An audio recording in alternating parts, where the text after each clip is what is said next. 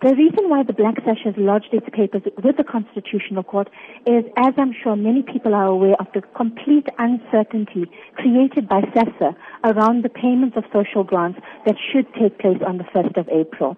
We are concerned that SASSA doesn't seem to have its house in order. It does not seem to have proper plans in place to ensure that the people will be protected on the 1st of April and their grants will be paid out.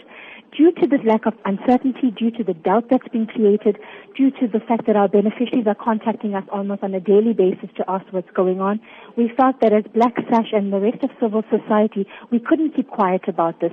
And we needed to make sure that there were some measures in place to ensure that at least the Constitutional Court has oversight on this matter so that it can protect the beneficiaries to make sure that they have access to the constitutional right to social security. Talk to us about the concern coming through from social grant recipients who may not receive their payments at the end of March. The worry from all these beneficiaries is the fact that they depend on this grant as a means of livelihood, as a means of survival.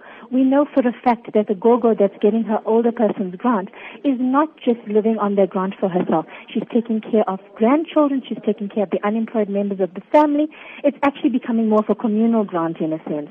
So the elderly are worried, the disabled are worried about how they're going to get access to their medication, how they're going to get around, nutritional issues. Caregivers are worried about what's going to happen to children if the child support grants are not going to get paid. How are children going to get to school?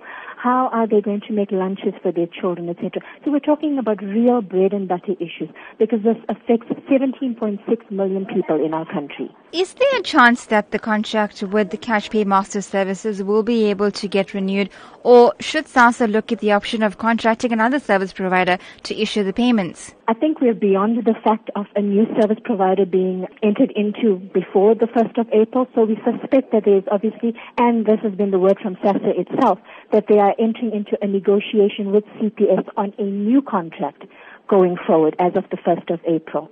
Our concern is that that contract that comes from SASSA must not be in favor of CPS to the detriment of the beneficiaries, that the confidential data of beneficiaries is kept confidential and is owned by SASSA, and that it's not given out to unscrupulous entities who prey on the vulnerable and have access to their cash.